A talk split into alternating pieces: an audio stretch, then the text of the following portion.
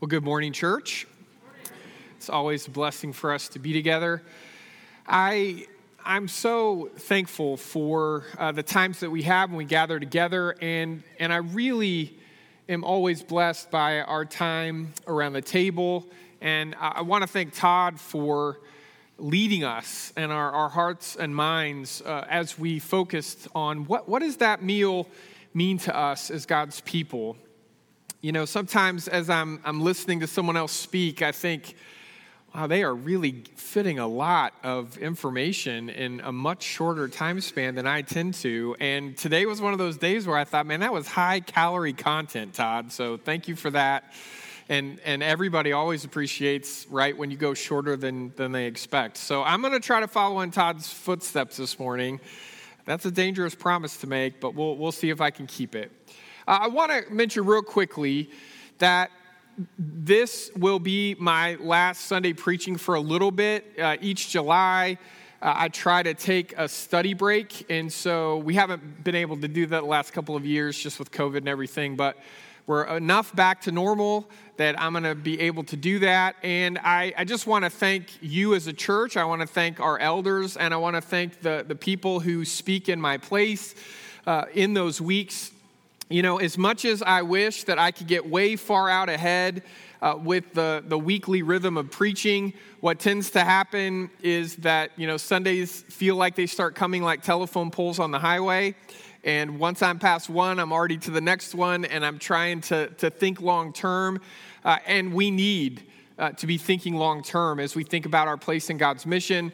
But that weekly rhythm just tends to kind of consume everything in my mind, in my heart. And so having just a few weeks where I'm able to step back, pray, do research, uh, and listen the best I can to God's prompting and God's voice is just a deep blessing to me. And so I just want to let you know that that's about to happen.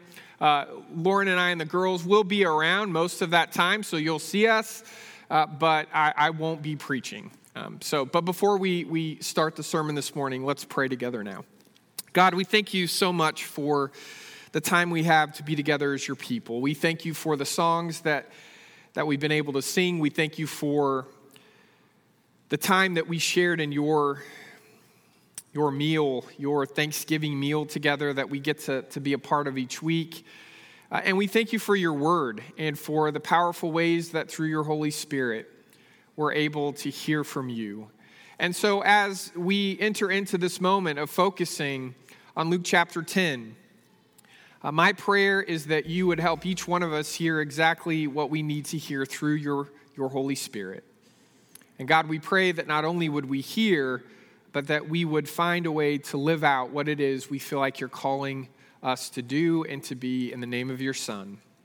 And it's in Jesus' name we pray. Amen.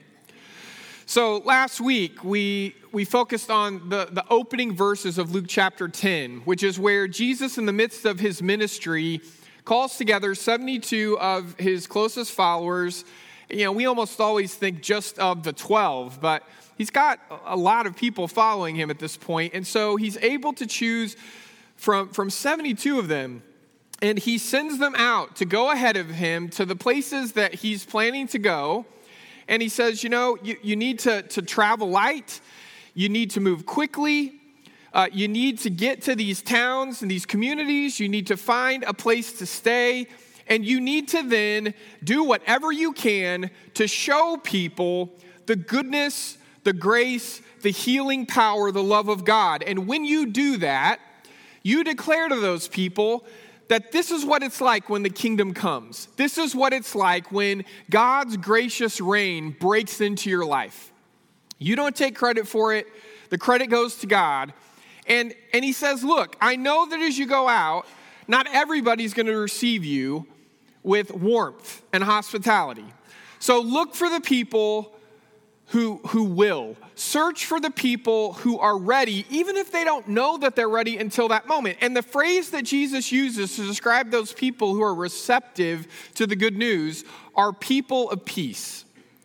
Now, we, we spent the entire sermon kind of exploring the different implications of what does it mean for us to be people who, just like these 72 disciples all those years ago, we're sent out. Jesus sends us out into the world and says, look for people of peace. Well, just for us to have that kind of in our minds and our hearts this morning, as we read the second section of Luke 10, I just want us to have a working definition of okay, what is a person of peace? Who are these people of peace? And a person of peace is anyone who longs for the Prince of Peace even if they don't know it. They, they end up serving the Prince of Peace even if they don't see it. Right? So they're, they're people who are, are wanting something better. There are people who are longing for a different kind of life. And they, they may not have any idea of where to seek it out, where they need to search for it, but they're, they're open.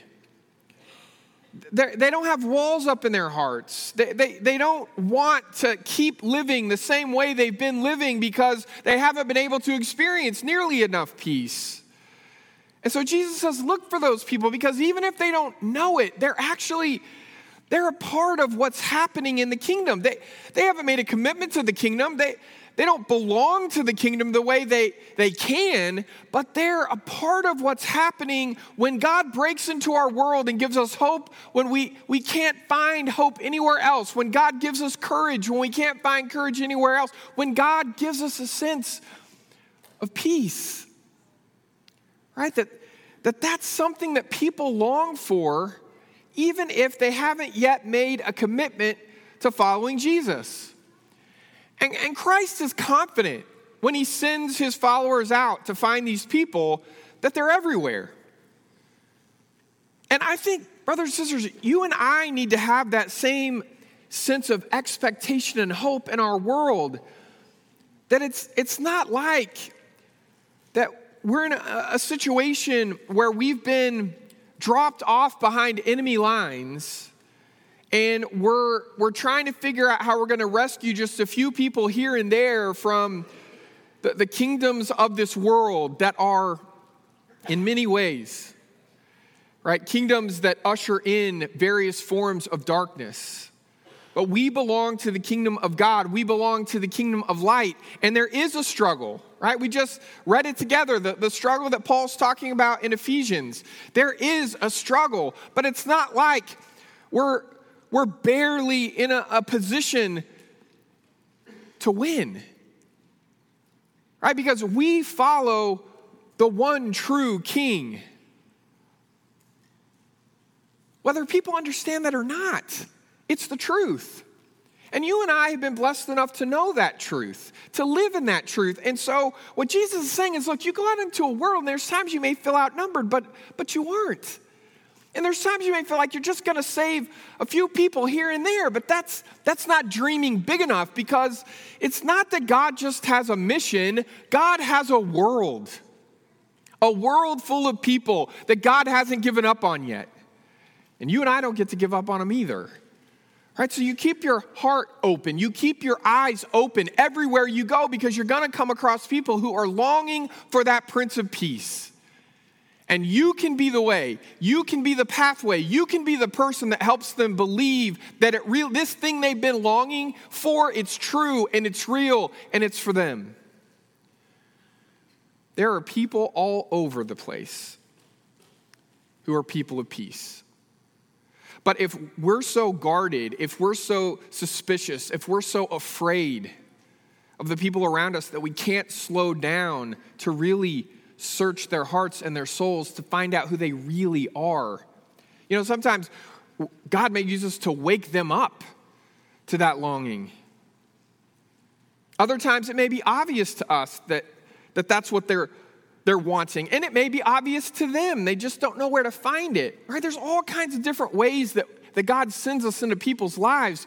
But the reality is, brothers and sisters, we are not called to settle in and just wait for God to do all of the work to seek and save all the people in this world that God longs to find and to save. God has invited us in into a mission that I'm convinced that, that the truth is God doesn't actually need us to be a part of. He blesses us by asking us to get to be a part of it. And yet, if you're anything like me, there's times you get filled with a sense of urgency and your own agendas and your own sense of what needs to happen and, and your own ideas of who we need to go to and only these people. When you and I get to that place where we are forgetting that more than anything else, God has invited us to be a part of what He's doing, and it's good and it's beautiful and it's what everybody was created for. When we start to think that when I start to think, when you start, that, that my life is just about me, or that your life is just about you, we are forgetting who we were created to be.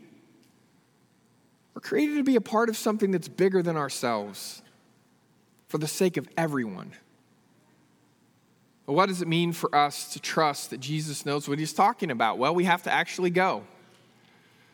You know, it's one thing to say, well, I trust that I've been sent, and that if I were to go, that God would work through me to reach people and find those people of peace and help them experience the, the reality of the Prince of Peace. It's one thing to say all that theoretically, it's another thing to actually go.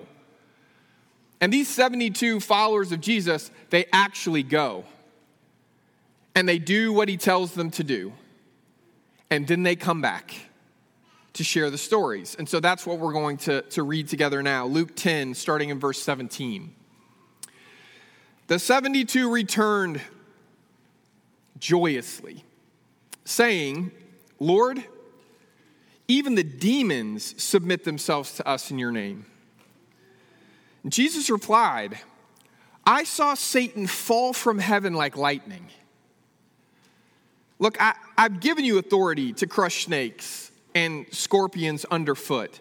And, and by the way, this idea of crushing snakes and scorpions, it comes from the Old Testament. It comes from not just Genesis and what happens in the garden, but it comes from the prophets. And so all of, all of these concepts have to do with that spiritual battle we're a part of. Okay? So I've given you authority to crush snakes and scorpions underfoot. I've given you authority over all the power of the enemy.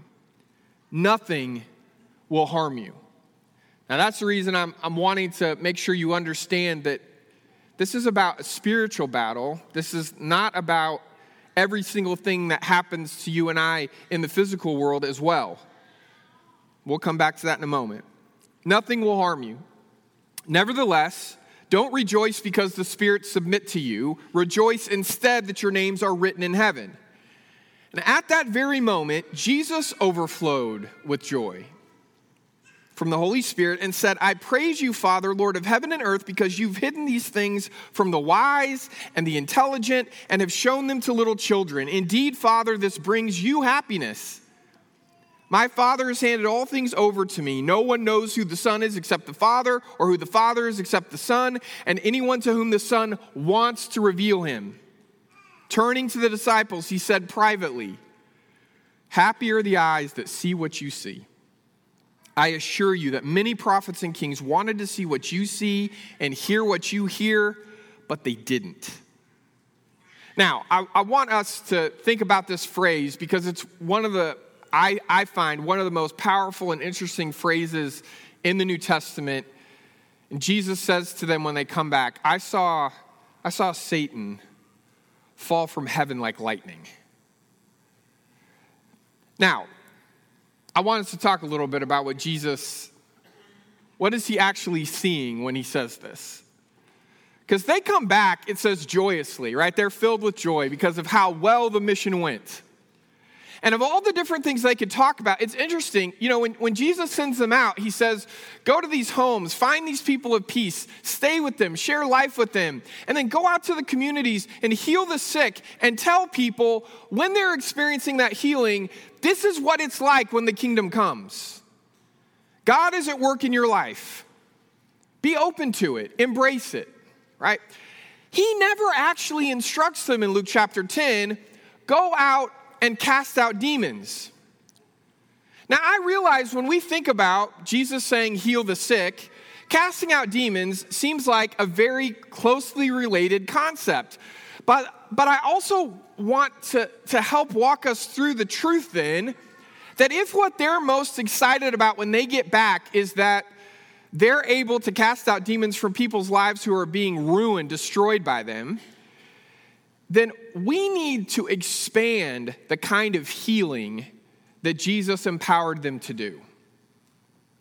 Because in addition to being able to perhaps help a blind person see or help someone who couldn't walk be able to walk again, they're able to set people free from the power of darkness that is destroying them.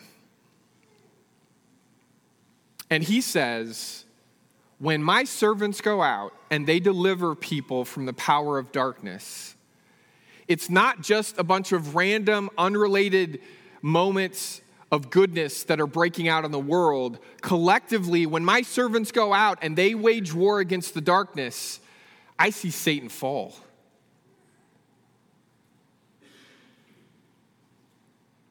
I see Satan fall. Jesus sees Satan fall when you and I, in our lives, find an opening to share the goodness and the grace that God has poured into our lives. Jesus sees Satan fall when we keep our commitments, even when it costs us everything. Jesus sees Satan fall when, in the midst of a world where we are tempted to look out for ourselves, we make the choice to care more about other people and taking care of them than us getting what we want. Jesus sees Satan fall when the church finds out collectively how to treat people who aren't yet a part of the church in a way that makes them want to figure out how they can belong. Jesus sees Satan fall when we tell the truth in a world that's constantly practicing spin. Jesus sees Satan fall when we treat other people the way we want to be treated, even when they haven't figured out how to treat us the way we want to be treated. Jesus sees Satan fall when you trust and obey. Jesus sees Satan fall in a, a hundred different ways all day long, every time you and I find the courage and the trust to do what we've been asked to do, which is to not give up on a world that we think is falling apart, but rather to give our lives for the sake of the world, trusting that God's not going to let the worst things come to pass.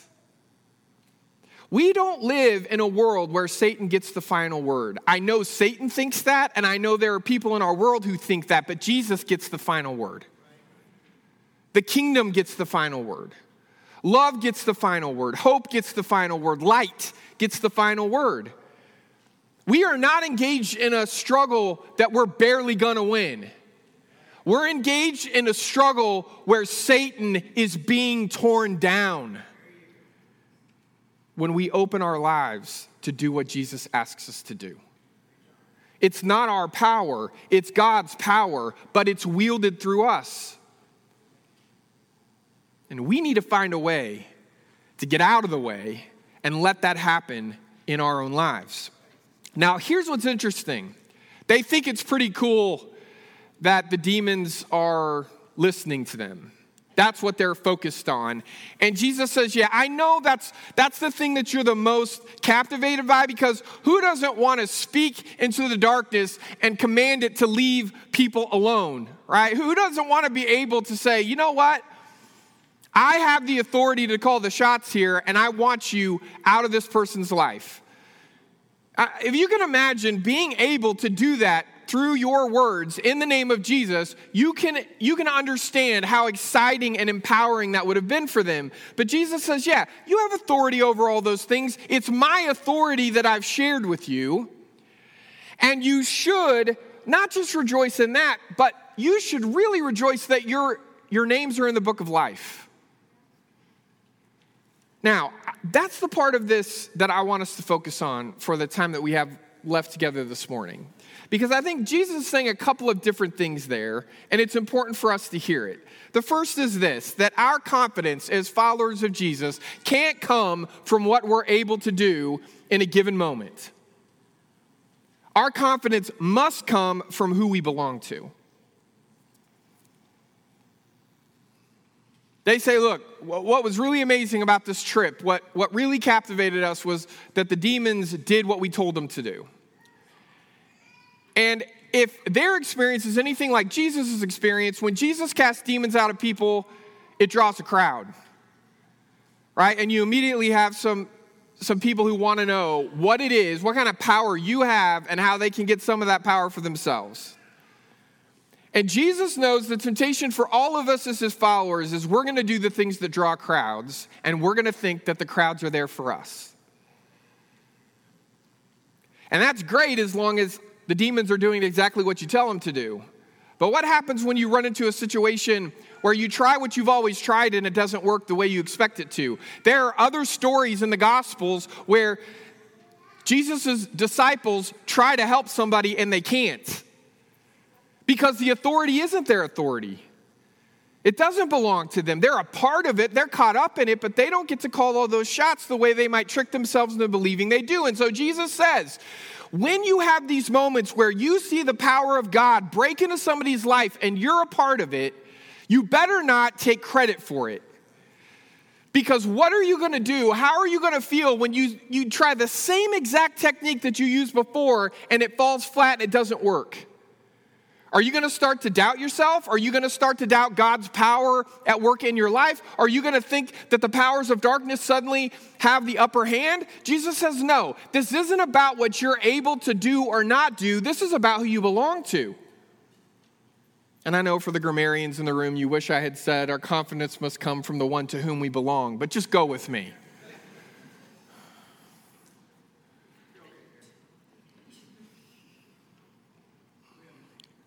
Who you belong to defines who you are, and nothing else.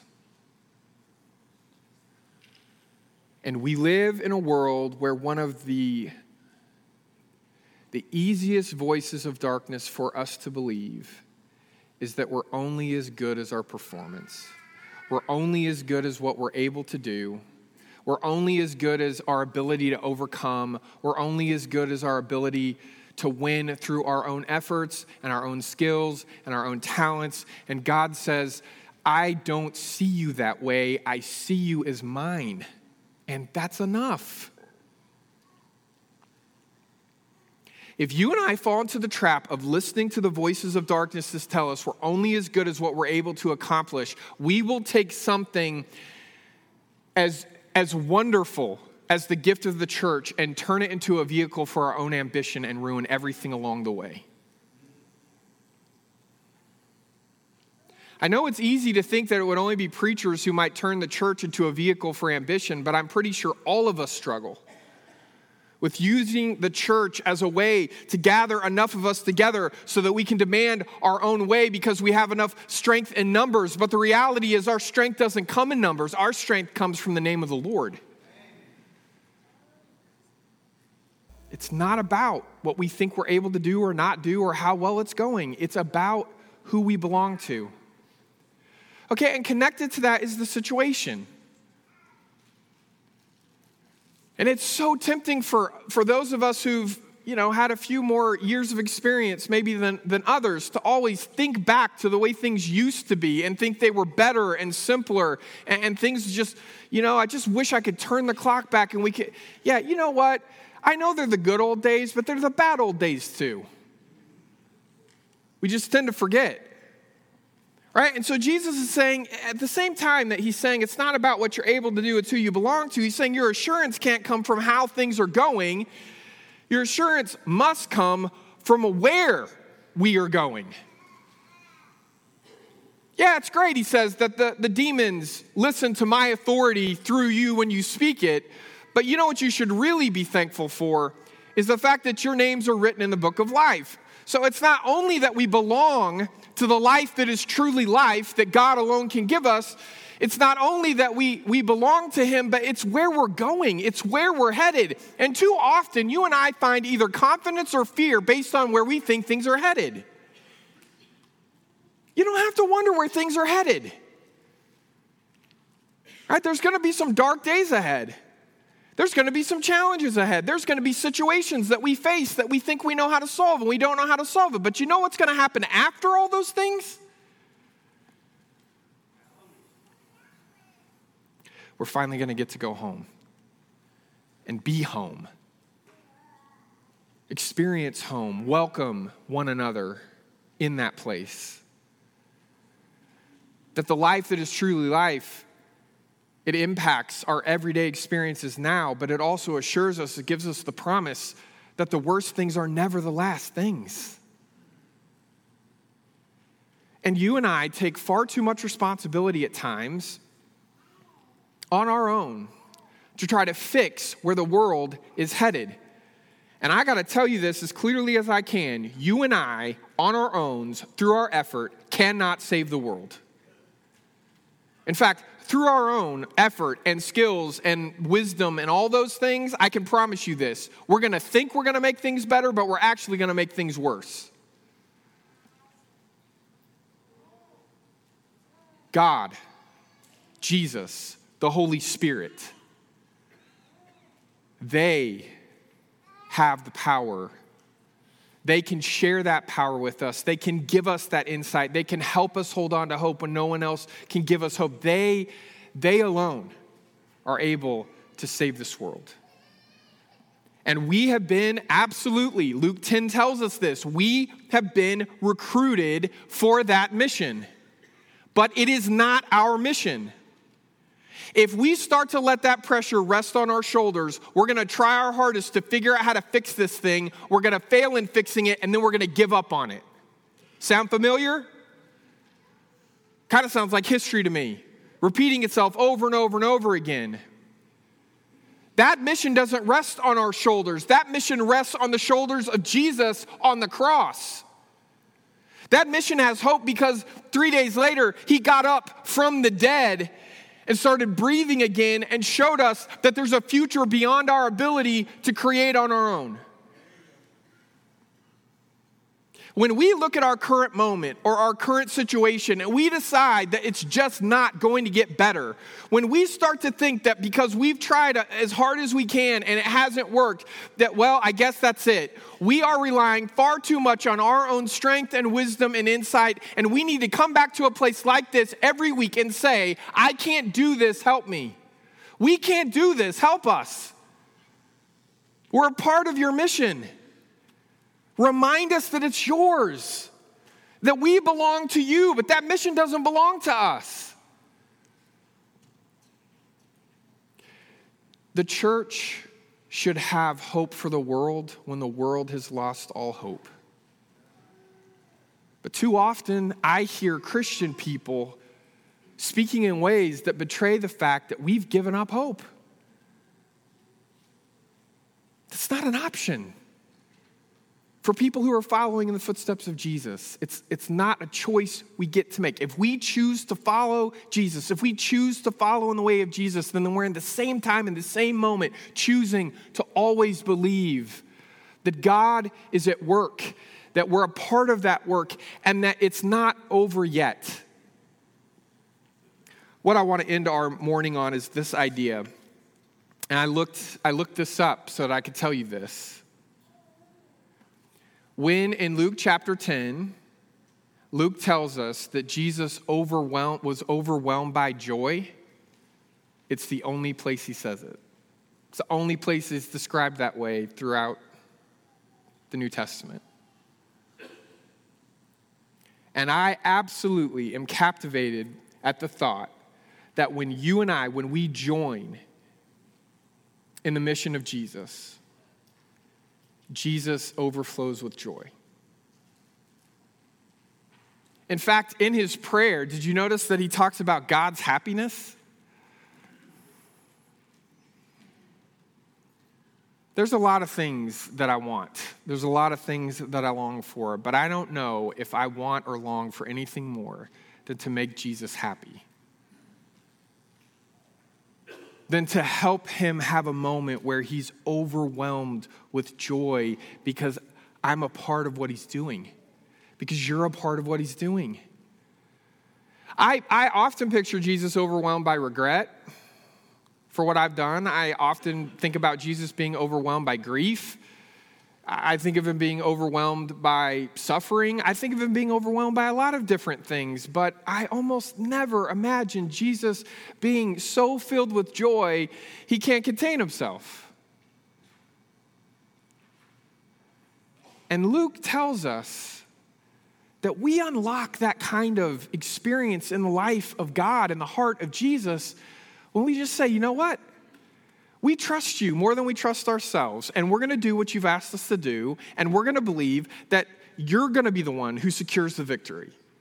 You're going to be the one who helps us accomplish whatever it is that you've promised to accomplish. We just want to be a part. We want to get out of the way and, and just watch you work in us and through us and in spite of us to save all the people in this world who were created for a loving relationship with God, but they just don't know it yet. I am so encouraged by how many of the people in our church family decide each and every year to go on a short term mission trip. It is such an important experience for us to not only have, but to get to witness how God is at work in the lives of people who we, we may never have met before and we may never spend time with again this side of heaven. It is such an important thing that we should be committed to as a church. But I'm telling you, brothers and sisters, there is no future where we're faithful and we only send other people out. Because the time is coming, the moment is coming when Jesus is going to look you in the eyes and say, it's wonderful that all these other people have gone. Are you ready to go? And I'm not just talking about going on a short term mission trip, I'm talking about living on mission. I'm talking about having a sense that we don't just live in Abilene, we're sent to Abilene. Abilene, sorry, I don't know how I said that that way, but, anyways. That, that we're not just have, happen to live in this church, we were sent to this church. That those of you who go to school, you don't just happen to go to that school, you were sent to that school. That we live with that sense of mission and purpose that's bigger than us, and we don't get to set the agenda. We either submit to it or resist it. And I want to embrace it. I want Jesus' dream for my life to come true. I want Jesus' dream for your life to come true. And here's the best thing Jesus' dream is more than big enough for every single one of us. We're going to sing together now, and as we do, I hope that, that you're able to think about the places that you're going to be in this coming week, the physical places you're going to be. And my hope for you is that you get a, a chance, you get a moment to reconnect with this idea that you don't just happen to be there, you're sent there, and you're sent there for someone. So, who is it? And is there a way that you can help them experience the goodness of the Prince of Peace? because it's what they need more than anything else, even if they don't know it. Let's stand together and sing.